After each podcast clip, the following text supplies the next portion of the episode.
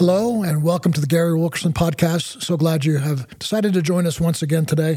If you've been tracking with us, we have been going through a series on the fascinating, life altering Word of God, trying to encourage you and equip you to get the most out of the Word, where it changes your life, where you're, as the title says, fascinated with it. We've talked about uh, hermeneutics, we've talked about some really good, important things. We'd love for you to go back and uh, check out those previous podcasts that we've done. We're going to continue the series for 12 weeks, talking about some things that at the end of it, here, here's a, just a scripture verse that I have in mind that I believe would be the purpose of why we're having these podcasts is found in 1 Corinthians chapter 2 starting to read in verse 10 and we'll read through verse 11 these things God has revealed to us through the spirit.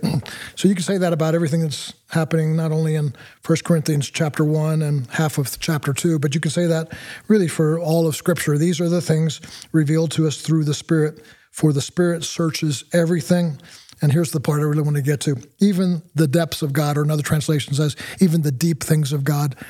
We we would love for you to have a new experience in reading, understanding, discerning the Word of God. And that new experience would be such a way that the power of God would come through the reading of the Word, where you're beginning to discern, uh, experience, fall in love with the deep things of God, who He is, what His nature, what His character is like, um, to, to, know Christ. One one uh, early Puritan writer said, uh, "If you don't know the Scriptures, you don't know Christ." And uh, this, this is this is about the knowledge of Christ. It's not just an intellectual um, pursuit of information, but it is a, a, pursuit of Jesus. And so I'm joined by uh, doctor. I was going to start calling you, but not quite yet. Jo- soon to be uh, Joshua West. Thrilled to have him with us. He truly is a, a man of the word. Uh, Joshua and I are both sort of, uh, you know, there are uh, there are sports guys and there are car guys. Uh, we just believe we're, we're kind of Bible guys. We just really believe that the Word of God is uh, is what gives us the life to, to know Christ and to experience Him and walk in Him. So uh, we'll be talking about homiletics today. So thanks, Josh, for joining us. Glad you're with us again today as a co-host. Glad to be here. It's uh, you know, it's uh, not only do I like doing these, but the sort of conversational uh, platform we do these through. It's really great to like talk through these things um, and there's just things you uh, uncover in a conversation that you don't when it's just you. And so I hope that the p- other people benefit from our conversation the same way that I benefit from our conversations because uh, we have them sometimes with cameras on and we have them in your office sometimes just the two of us or uh, me, you, and you know John Bailey or you know Mark Renfro or or whatever. So uh, it's uh, it's a joy to be able to talk about, in my opinion, the most important thing, and that's uh, God and His Word and uh, His revelation to us. Yeah, yeah. I, I believe a lot of uh, parishioners or people that maybe attend a conference, they hear the, the preacher and certainly glean from it and are blessed by the power of the Holy Spirit speaking through that word. Um, but I've often wondered, like, I wonder how many people would love just to kind of come into the we call the green room, you know, where the pastors right. kind of meet afterwards, and you know, if there's a conference and some you know well-known or true men of God or the keynote speakers, you know, just to go and hear what they're talking about, you know, about stuff that they've just read, and that's kind of what. Not that we're keynote speakers or anything like that, but just um, you know, the Lord's through our, our, history with God has given us hopefully some things to say. Amen. And today we're talking about homiletics. Don't tune out when you hear that word homiletics, because if you know anything about homiletics, you probably start thinking about it's the sermon preparation and the, and the delivery of your sermon, and you might be thinking to yourself, "Well, I, am not a preacher. That's that's up to you guys." uh, but everyone preaches. There's a father uh, preaches to his kids, and spouses preach to one another, not necessarily in the sermon format, but certainly in in you know, just sharing life with one another. And you know, you wake up in the morning and have a short devotional time, and then just go tell your wife, like, "Hey, I was reading this, and it says this." And I know you do that a lot with your wife. Yes, you're going through even aren't you even going through like systematic theology together? Yes, we are. And how many chapters is that book? Is it like, um, it's like a hundred and something? it's a it? lot of a lot of chapters. Yeah. We're not we're not uh, you know, pressing real hard. We're, we're actually in the section, the beginning of, uh, we're in Grudem's uh, systematic theology, and it the whole, you know, first several chapters are about the Word of God and, and God revealing Himself through the Scripture, and and just in case anybody, you know, listening thinks, "Oh my goodness, he's making his wife do systematic theology," she actually is the one who who asked me to do it. Uh, you yeah. know, to do it together with her. So I love it, and you know, for her, I think it's wanting to be able to rightly divide the word of truth and and the doctrines of God, because um, you know, even as a stay-at-home mom, she interacts with people. She, um, you know, is evangelizing and and most importantly, I think that we always think externally but it's also so that we can rightly apply the word of God to ourselves, which should be the first and foremost mm-hmm. um, meaning. You know, the as a pastor, if you're if you're not applying God's word to yourself, you're probably not preaching it very well. Yeah. Because it's it's humbling to apply it to yourself. It's encouraging to apply it to yourself. It's transformative to imply uh, to apply it to yourself. And uh, you know, a person who um, actually has a handle to some degree on what God's word does, not only in, in thought, but how it's worked out in their lives.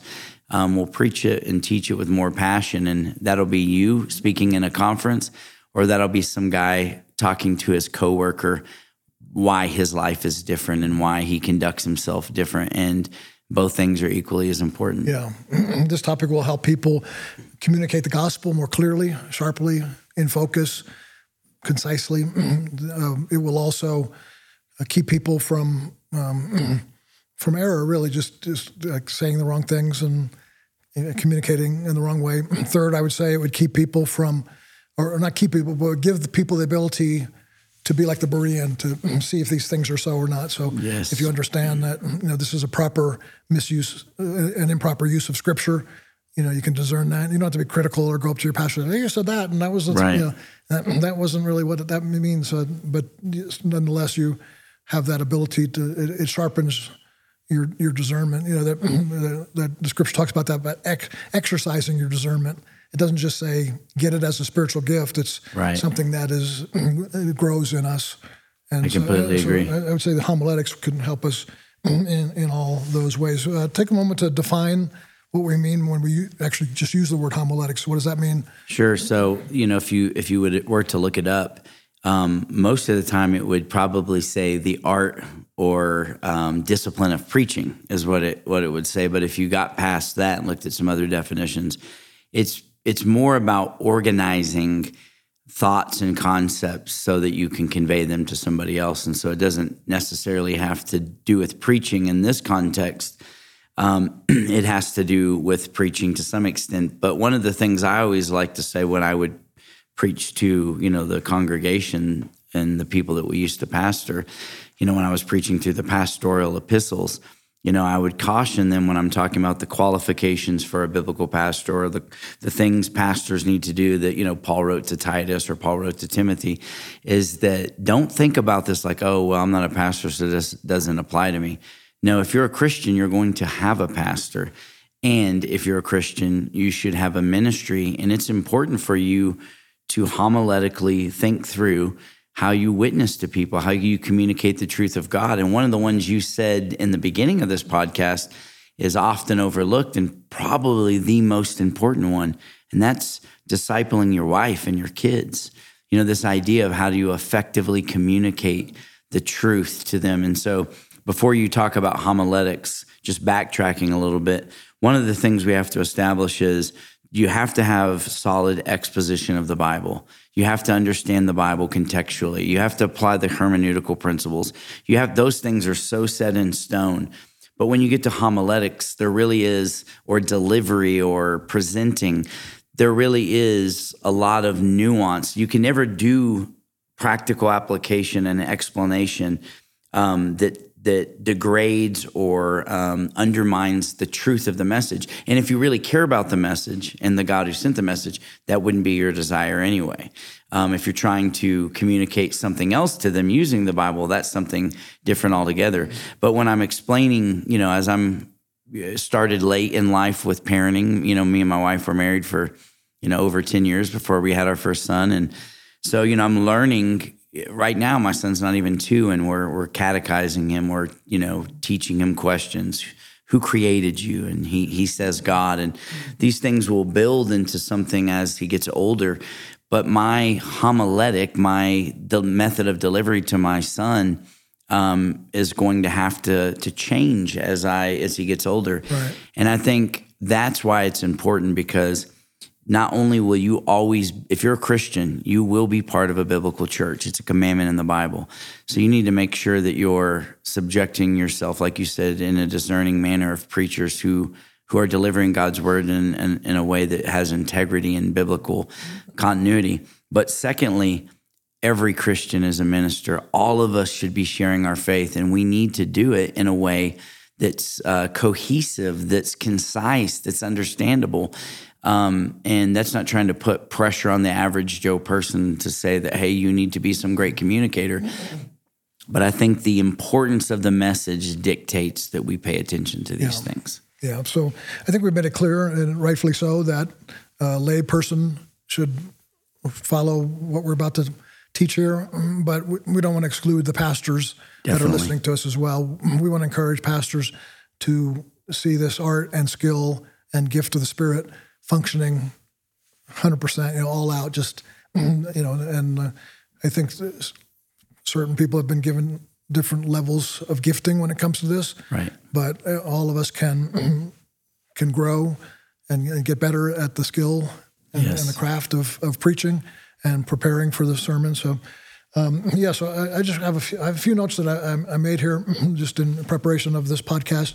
Um, notice that the the word, uh, just the the original word comes from homily, which is an old English word that you know back in the day, probably 1500s, 1600s, they would use that word for that. That meant sermon. Uh, that that's that the languages shift a little bit. So it's the it's the practice of preparing and preaching the sermon, preparing Yes. and preaching the sermon, um, and it's uh, it's it's it's it's it is even though we talked about it in layperson terminology, it, it is primarily I would say for pastors Definitely. and Bible teachers. That, that that's so we want to talk about. And the the first area, uh, I think it consists of if, if we're going to talk about the end result is you bringing the Word of God alive to uh, either an individual or a group of people. How do you do that? This uh, first area, I think would be things we talked about already: um, how to interpret Scripture, how to understand what it means to get to get the the riches to to, to suck the marrow from the life of the bones of all these pas- passages of Scriptures that we're we're looking at. And so it's a so homiletics has to do a lot with uh, study. It's probably a little different than hermeneutics and uh, exegesis and other in that you're actually now taking your studies and starting to put it in a format that can be spoken out to clearly uh, to other people. So, but I think that that the study of it. Let's take a few minutes just talk about uh, the preparation of of a message. What what what do you do when you're getting ready to put a say say you have to preach in two weeks and you want to prepare a sermon? What what ingredients do you put in? So I think you know one of the most important things about homiletics before I, I answer that question is just to realize that the real sort of root of it is the not magic of it, but the sort of effectiveness of it is really in how you prioritize and organize things. You could say something very important in a very disjointed way, you know, and not explain why or how or you know um, draw the lines together and you could say something that's very true that was not very well understood. And so the idea of organizing things in order of importance. And so obviously, um, you know, as a person who preaches every single week, um, I'm I'm preaching through books of the Bible. But you know, when we preach at conferences, um, you know, I first thing I do is I seek the Lord and I pray that God would, you know, maybe put a text in my heart or in my path that that He would want to communicate to His people. Right. But but after that being said, um, that, that I want to you know yield to God. Um, the most important thing for me is is making the most important thing the most important thing. This Yeah. isn't a dogma that I'm about to say, but the way I preach every time I preach is by reading a text of Scripture. Because you know, as a I th- don't even I don't want to misquote who said this. Maybe it was Martyn Lloyd-Jones who it was Joe, Martyn Lloyd-Jones in a book called Preaching and Preachers. He said even if you if you get everything wrong that you said when you preached, if you read the text aloud, at least you got one thing right. and so for me, all tongue in cheekness aside, um, I want to give preeminence to God's word. I want to proclaim God's word because preaching first and foremost B- before we think about any practical applications or what it accomplishes or that people will be saved by it or that will be conformed to the image of Christ, preaching in and of itself, first and foremost, is proclamation. That's why we don't apologize for hard texts in the scripture or how they affect the culture. That's why we don't shy away from this is the word of God. So when I preach, the very first thing I do in formulating my sermon is I'm going to I'm going to speak a text of scripture and then I'm going to pray that God would do something that I can't do. Um, that his spirit would draw people, that he, his spirit, God's spirit would enlighten his word to his people. I even pray this often that uh, that thing, maybe something I have wrong that will be that I say foolishly or um, just because I'm not educated enough, that God would quickly remove that from the hearer's ear. And then I proceed to get into what I've organized, organized from my exposition, my hermeneutics, and now I'm going. I'm trying to give that out. So that's more of a, a peripheral to what I do. I, the the actual structure of sermon, we can talk about that too if you want to. But that's for me. That's the most important thing to say. All good sermons are are born out of a text of scripture. It's not me having a great idea and then finding a scripture that I think might accommodate that. Even if you preach a topical message, a sound topical message is born out of a, a, a out of a, a, right understanding of a text of scripture. Yeah, and just I'm sure most people already know this, but a uh, expository teaching is where you have six or eight, 10, 12 verses, and you're going through that line by line, verse by verse telling your people this is what this is saying, this is what it means, this is the context, all the uh, unfolding all that you've dug out. In your right. topical is coming up with an idea like uh, today I want to talk about marriage and. Um, Genesis one has a little bit about marriage, and then Revelation, and then Jesus said that you know it's kind of going uh, through you and I. Just just in case anybody's curious, you and I both are highly motivated towards the expositional kind of teaching, much more than topical. Both of us do topical sure. at times, um, but uh, oftentimes you know, we're, we're, we are strong advocates f- for that. And, and, so, and it changes how you study too. So if you're just going to do a sermon on marriage, um, I mean, I would, if I was going to do a topical sermon on marriage, I would go to Ephesians and, right. find, and, and, look at that text about husbands and wives, and then just do an expository teaching on that. That to me, that'd be me too. That, that, that, would fit the topical. I think it's uh, you know since we brought it up, not to get in the weeds about it, but there are three kinds of sermons. You know, really in biblical Christianity, there's a topical sermon, which is the most popular one you'll hear from most people preaching today. You have a textual sermon, which is kind of a mix of both. Like a textual sermon would be taking you know the two or three weeks before Christmas and preaching. Uh, from maybe from a few different texts about the coming of Christ or something like that. And then expository or expositional preaching is is basically just saying what the Bible says. Um, and so, but you know, not to overstate what I, you know this point, but even any topical sermon or any textual sermon, the truths we have still have to be born from exposition. If if anyone disagrees with me, that's totally fine. But to me, I believe that a good topical sermon, the idea comes from the scripture, and then I'm going to talk about marriage because the danger. There's many great topical sermons, but the danger with topical sermons is saying what God says and saying some things you want to say too, and representing it as this is what God's saying. I think we just need to make clear distinctions. You know, there are times when I preach and I would say, this isn't in the Bible, but, you know, it's been my experience. I think that's a healthy way to do it. I never want to blur the lines between what God definitively has said, because what I'm really doing is I'm mixing up application with exegesis. And if I if, if I'm presenting everything like this is exposited from God's word, then I'm misrepresenting God wrong. In the application period of a, of a sermon, um, it's okay to say, you know, this is what God's word says, and here's how it's bore out in my life, and here's what you can do with it. That's okay because that's my opinion, and and it's rooted in exegesis, and I believe it's probably helpful. But at least there's a little distance between me and the "Thus saith the Lord," the proclamation of God's infallible truth. That's right. so good. The my preparation, just to follow up on what you were saying about yours, would be uh, the prayerful consideration of the text that the Lord has put before me. Um, and another good thing about expository teaching is normally you're in a book of the Bible. You're not just taking, you know, like I'm going to take, you know, Matthew 13 verses A through 10. Uh, but you've been in Matthew for a while, so next Sunday you know Right. I'm going to be. I know exactly where to go. Where in my topical sermons I've done in the past, I'd spend half the week trying to figure out what topic I want to preach on or what the Holy For Spirit's sure. trying to say. Uh, whereas with the expository, you have you have your text ready, so you can start you know early on. Uh, you know, and even you know the one the pr- prior sermon fits into the next text, so you got that. Um, you know, and I also say then you would cover areas that I would, as, as going through a book of the Bible, I would cover areas that I probably would not choose to talk about topically. Definitely. But, it's, but is and that's and that's the whole thing with Paul told Timothy: preach the word. That's right. You know, he didn't say preach ideas or pop psychology. He said, you know, preach the word. And to me, I I, I interpret that as meaning, you know, be be in the Bible, be Yes. be in the text. And so I so I have the text before me. I I read it 10, 12, 15, 20 times.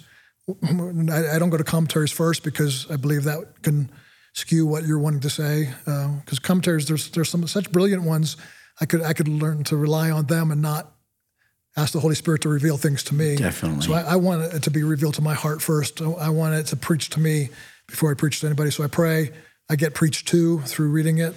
Uh, then then I try to get the uh, a theme of it. Like what is this?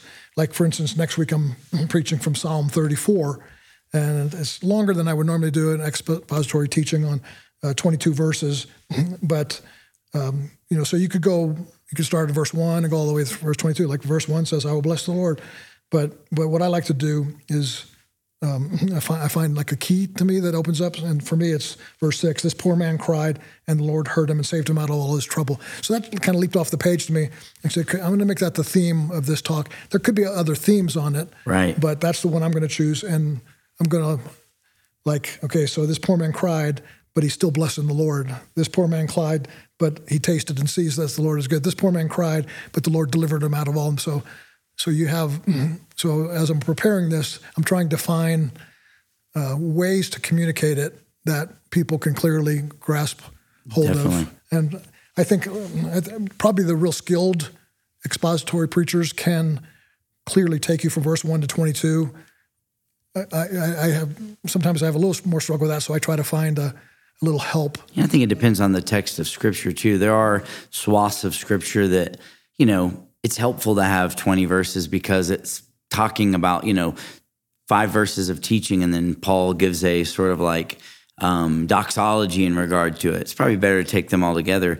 Um, you know, and so sometimes it makes more sense to preach two verses or 20 verses. And, and these are places where we really just have to be led by God and, and try to um, realize that, you know, the beauty of God's word is you can, there's, even though there, it's one truth, there's so much that you could take from that psalm and, and bear out for people. And, and I think that's, that's one of the things that makes it beautiful. Yeah, the where I would go from then after that is I have so I have I have my my main point. Um, we talked a little bit about Haddon Robinson that wrote that great book on expository preaching. Um, you know, and he and he says, you know, uh, you, you should have a, a a bullet, not a not a sprayed shotgun. You know, that, that, like a singular thought that you're going to try to get through to people. So I, choo- I choose a primary thought. Sometimes I have two or three, but normally I try to find one particular thought. Pastor Joshua West here, co host of the Gary Wilkerson podcast. I want to invite you to go to worldchallenge.org and listen to the latest sermon series from myself and from Gary Wilkerson. And then break it down into sections. Like, okay, verse one through five, he's kind of complaining, and then seven through nine, he's rejoicing, and then ten through twelve, he's inviting the congregation to join him. So, Right. you're not going to break it down like that. Then after that, lastly, and I'll let you talk. I'm talking a lot here. No. Um, then I go to the commentaries. That's the last thing I do. Well, then the last thing I go, I, I end the way I started. Pray, I pray over what I put together, uh, but then I go to the commentaries, which I think is I think is really important to do. I know sometimes we we want to think in terms of our own cleverness, our own c- capabilities, uh, or the Spirit speaking to us, which we definitely need to do that. We need to get it for ourselves. But uh, commentaries have helped me so many times. I mean, I've uh, again going through the Book of Psalms uh, chapter by chapter. I, I will do what I just explained to you, and then I'll read the commentary. I'll read four or five different commentaries, and I go, man, I blew it. I'm just like, every one of them saying it doesn't mean this, and I, that's Right. that's about what I was about to preach. You know, And like, the Bible uh, itself says wisdom is found in the counsel of many. You know, it's arrogant to think that, you know, more learned men, men that are godly men, um, even though we don't want to go to men before we go to God, Right. um, that we can't benefit from their knowledge, especially in situations like where, as a person like myself or yourself, I consider us probably more general practitioners of God's word. There's these men that have devoted their their life, their scholastic life, to the study of Psalms yeah, right. you know, and he's a man in the same sort of you know traditional theological um, branch as us. Why wouldn't I want to know what this man who has spent his whole life studying Psalms has to say about it? And then two or three other people, and it can be real encouraging too when you when you're like when you have done exegesis yourself, and you're like, did I come all right with the with the same thing? And then you go and say, this is what they're saying. You're like, man, you, it builds your confidence in in understanding the scripture. Like, yes, we are. Before I didn't learn this from you, but you're bearing witness to what I just learned in the scripture. Yeah, and that's where the commentaries can help us quite a bit uh, in Psalms and, and for other things. I really enjoy uh, Charles Spurgeon, particularly in Psalms, the Treasury of David. Oh, Love it. Um, because number one, the insight that he has of Scripture, and number two is his ability to communicate. Uh, just there's something about the previous generations than ours, and I don't want to get into weeds with this too much, but uh, just yeah, there's a book out. It's called "Why Johnny Can't Preach." And the basic premise of the book is because we don't have the words anymore. Right. Uh, we're, we're, we're the Twitter generation. We're the you know, 144 characters. yeah, and so you know, we when you go back and read the, the you know John Owen and others, the, the just the language that can you know it gives me a deeper description of like what we read when we started this podcast from Corinthians chapter one, the deep things of God. I think it, it requires language to have the deep things of God, and so No doubt. uh, I would say another part of homiletics that I would encourage people to do is to expand your your language and understand more about grammar, sentence, sentence structure, and you know put all that in your sermon. One of my uh, my Greek professor in seminary once told me years ago. He said, "A great indication if you're going to be good at Greek is are you good at English." Oh yeah, yeah. You know, so if you can't under if you don't understand the structure of your own language, you're gonna have a really hard time understanding the structure of an of a biblical language. And Yeah. so I think even if you never, you know, for the layperson or you know. Um, even if you never get to where you're, you know, fluent in Greek or Hebrew or something like that, even though there's tons of resources to help you search these words out, um, you still should un- be able to understand what a sentence means. If, if it's a if somebody's be, a word's being used as a verb, it's a verb. You know, um, if there's a subject of the sentence, there's a noun, then that probably is. You know, I think we we don't think about it sometimes that way, but we want to know what the scripture is saying, and and I think it's important to remember that it's a language, and we, if we understand language better, we'll understand the deeper things. And I don't mean Greek; I mean English. yeah, yeah, things of God. Well, you and I both are very passionate about preaching. Uh, I think in our conversations in the past, we both said we can't really figure out do we like preaching better or preparing for the preaching. I think we, we we love the study Yeah. and, and learning the things first, and then the the, the joy. But but uh, in the last five minutes we have, let's let's turn the table a little bit towards. Uh, the proclamation of the gospel. That, Yep. that uh, you know, what are some ingredients of of uh, how to, how to deliver a sermon? Definitely. I didn't uh, don't want to backtrack. I didn't give a like a mechanic as much as you did, but mine's pretty similar. You know, the idea of uh, boiling, trying to boil it down to one idea. Even if you have a three point sermon, you need a main point. A lot of times, a solution for that or an implication of that becomes your your application. But I think one important thing before we before we switch to the last part of it is to say that what hermeneutics or what homiletics really does though is gives us an opportunity if we have our exegesis right and we have our hermeneutics right then we can rightly apply the word of god to our lives to situations to culture to other things. I think that the apostle paul gives us a very very good framework in the new testament. Many preachers today sadly start with practical application. How can i say something practical? And how can i find scriptural support to to empower this practical wisdom? Sometimes even being secular. Sometimes being okay. I mean may, it, maybe it is a, a wise thing to say but it's not the scripture and it's not what the scripture is saying.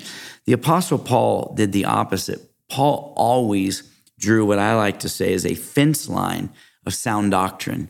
And once that line was very well established he would work practicality out inside the safe bounds of that fence line. And I think that's what we're called to do as preachers. We got to lay the doctrinal boundaries. Even though this sounds good and it makes your sermon, it brings it to a great revolution, uh, resolution in the application. You're, you have to do damage to your exegesis and your hermeneutics to get there. That is not good preaching. Um, but but once we have the doctrine firmly established, everything we work out in there, we can be sure about. And here's the best part: is it actually has real value in our life because we know it's rooted in the truth. Mm-hmm. Vague encouragement doesn't do anything but disappoint people. But encouraging people in something that's actually true is something that they can build on, and that's what the scripture does. Uh, the last thing I'll say before we transition is this: as preachers, we're called to correct, rebuke, and encourage as we preach the word. And so we don't decide which one of those things we're doing we introduce the truth, and the truth decides based on the mm-hmm. condition of a person's life and heart. If the truth is, sometimes in my life, the truth has been very encouraging. Yeah. there have been times that the truth has been corrective or rebuking. And who I am and where I am, um, my heart condition, where I am in life, the, my lifestyle, those things will dictate how truth interacts with me what, what the modern preacher wants to do is make everything encouraging. And what we end up doing is encouraging people in things that aren't very biblical. Yeah. And in the end, aren't very helpful. Yeah. Well, you said two things that I think just want to touch on briefly. Um, one is the, you know, just the, the, the encouragement there. It's, it's, good. It's good to encourage. One of the things that you just read, reprove, rebuke, and correct, and, and encourage. You know, but it's it's kind of at the last we tend we tend to reverse that and put the encouragement up front, and then maybe at the end just sort of a subtle be careful that you don't avoid you know avoid this or that. And uh, yes. it's not it's not real. Just it's not setting the trumpet to your mouth. Definitely. And, and unashamedly preaching the, the gospel. But uh, just uh, we only got about three minutes left but uh, just each of us take a minute and a half just talk about when you go up to that pulpit um, you know I, I, think modern culture sees it as um, you know okay I hope this is really good or I hope it's entertaining or I hope people like it. When I get up in the pulpit I see it as as a sacred trust. I see it as a, a fearful, holy moment. I, I mean, I'm, I'm, I'm in fear and trembling in a good way of this. You know, I don't, I don't take it lightly. I think, and you can kind of tell the difference. Like, even if you're not interested in the topic that the man is preaching, if, if he has been at the altar seeking the Lord and he's, and he's preaching the word, uh, man, I'm, I'm undone. I'm just like, God, there's the presence of God is speaking through that man right now. And that's what I want. I want the gravitas, the weightiness of God to come in there. So that's that's how I prepare my sermons to, you know, not not to make sure I have a funny joke. I, don't mind. I have a halfway sure. decent sense of humor. I don't mind using humor, but I don't plan it. And I, I don't try to make it like hey, this funny or entertaining or here's a great hook or here's a way to catch the audience or you know I think a lot of preachers learn how to manipulate or move a crowd. So they at the end of it they go like that's one of the best sermons i've ever heard but what impact does it really have on your life? And is it biblical? Is it changing? Life so I, I, look for that and you know and then i'd say just my last thing would be uh, to be yourself. Uh, don't try to preach like somebody else. Don't, no doubt. don't try you know if they do the if they're more emotional or something like that. And that's, that can be you and i are a little bit more um, you know both of us have passion and we, we have what we call fire in our bones. Uh, but neither of us are sort of the pulpit pounding, scream and shout right. kind of guys. And sometimes when I'm listening to somebody preach like that, I kind of like, oh man, I wish I was had more. You know, you, you can misinterpret that as that's fire in your bones. Oh yeah, yeah, yeah. But it's not. It's, it's no uh, doubt. it's it's and so be yourself. If you're quiet, communicate that way. If you're screaming and shouting kind of guy, you know, that's what God put in your heart do that, but don't try to be anybody else. And that's good. And then, so that's great advice. All, if you've done all the other preparation, and uh, when you get in the pulpit and let God use you as He created you to be, and let the word come out, then you're in good shape. Definitely. The uh, there is nothing wrong with um, working on the art of communication. Right. You know, learning how to be a better communicator, going back and listening, and you know, do you go uh, a lot? Do you repeat yourself? Um, but that's, in my opinion, is five to 10% of the effectiveness of a preacher. The preparation and reverence of who God is and his word is, is the other 90%. That's right. And so, you know, I think we have to remember that preaching is aimed at three places. It's aimed it is aimed at the mind first and foremost. Right. You know, you have to use your mind to intelligently reason things. It can't stop there though. The it, it is meant to stir the emotions. There's nothing wrong with the idea of being passionate about something that's that's beautiful and important if it's real. Like we're passionate about Jesus, you know, came to save sinners of of whom I am one. That's something I'm very excited about. The fact that I get to communicate that to other people. But a man can can preach to the mind, and a man can stir emotions. We have to realize is only God can hit that third component, and that's to pierce the heart. So while we preach things that are uh, understandable, concise, well organized, we we do want to have passion, not because it's superimposed, because we're trying to act passionate, but because it's actually relevant in our own lives. Um, we have to have faith that when we proclaim God's word, that only God can take his word and pierce Amen. the heart of a man. In the parable of the sower, it gives no direction to the sower much. It just says cast seed. The, the, where, where the change really happens is the condition of the soil. That's between man and God, not the preacher.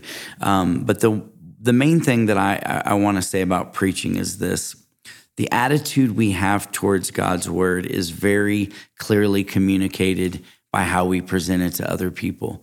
The thing, and I don't mean this in some arrogant or even like hard hearted way, but I, I purpose in my mind not to worry about how it's going to be received by people when I preach. It's important. All I'm concerned with, and I have to guard my heart, I have to make sure am I falling? You know, I'm, I'm, this is something I'm constantly doing in prayer. But what I'm most concerned about is am I representing God the way He wants to be represented? Yeah. Am I being a faithful herald of the King? Do I fear the people I'm preaching to more than the one who sent me? And and I don't mean that in just a you know just to preach hard things. To preach everything. Yeah. It's the faith and confidence that the power is in the Word of God and the anointing of God's Spirit, and that I'm just a humble vessel um, and and the truth is, there are many different men that we admire, that you listen to, or I listen to, or we follow their preaching, and some of them have slightly different theological slants. But the one thing they all have in common is they tremble at the mm. word of God, and you know that. You know a man who not just intellectually trembles, but but kneels before God and and and is is brought to um, you know humbleness and contriteness over this word because as I'm preaching it, I've already rightly applied it to my life, and now I'm I'm just obeying God. You know, I had a person ask me um, one time, you know, how you know, how don't have the courage to preach that sermon? And I'm like, what's in the Bible? Yeah. How dare I not? You know, and I think that's the the problem is this idea of um, who am I really trying to to please?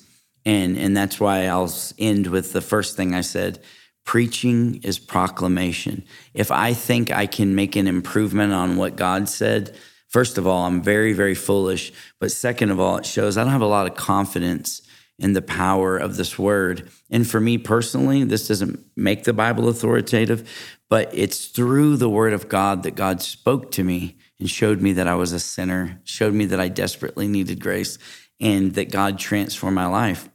We can all take our eyes off that for moments at a time. We can all put confidence in our flesh when we shouldn't. But the truth is, if we are centered in this as people, but especially as preachers, um, we, will communicate God's word well. Um, you know, we can improve on the way we present, the way we prepare, all of this sort of stuff. But but for me, the only thing I'm concerned about when I preach is did I represent God's word well? And if 50 people run to the altar in tears or if they just all look at me shaking their heads as long as i was faithful to god's word i know that i that i did the right thing yeah, the last five minutes of what, not even five, last four minutes of what you said is worth the whole price of the podcast here today. That was really p- powerful and profound. Hey, thanks for joining us today. As we talked about homiletics, we're going to continue on uh, the series. Uh, the next episode, we'll be talking about exegesis and eisegesis. What's the difference? Why is it important? And how can it help us in our not only our study of our Bible, but our faith walk with Jesus Christ. If you uh, want to dig in a little deeper about homiletics and preaching, we have a series at worldchallenge.org called Preaching with Power. We had Voddie Baucham, uh, Tony Evans, uh, Carter Conlon, R.T. Kendall, myself. We're putting it in a book form pretty soon, and Joshua wrote a, a chapter for us as well on that that. That's probably going to be another six months before that book comes out. Uh, but uh, you can get the sermons that are online YouTube. Uh, you can just uh, do a, search on YouTube for Preaching with Power by World Challenge. Um, thanks for being with again today. Hope it was helpful. Ephesians 6:18 says that we should pray at all times in the spirit with all kinds of prayer and supplication. If you would like someone at World Challenge to pray with you, visit worldchallenge.org forward slash prayer or call us at 1 833 WC Praise. Again, that's 1 833 WC Praise. If you enjoyed today's episode, we invite you to do two things. First, share this with someone else. Second, click on the subscribe or follow button on whatever app you're using to listen to the show. That way, you get notified when we release a new episode. Thanks for joining us. We hope to see you next time.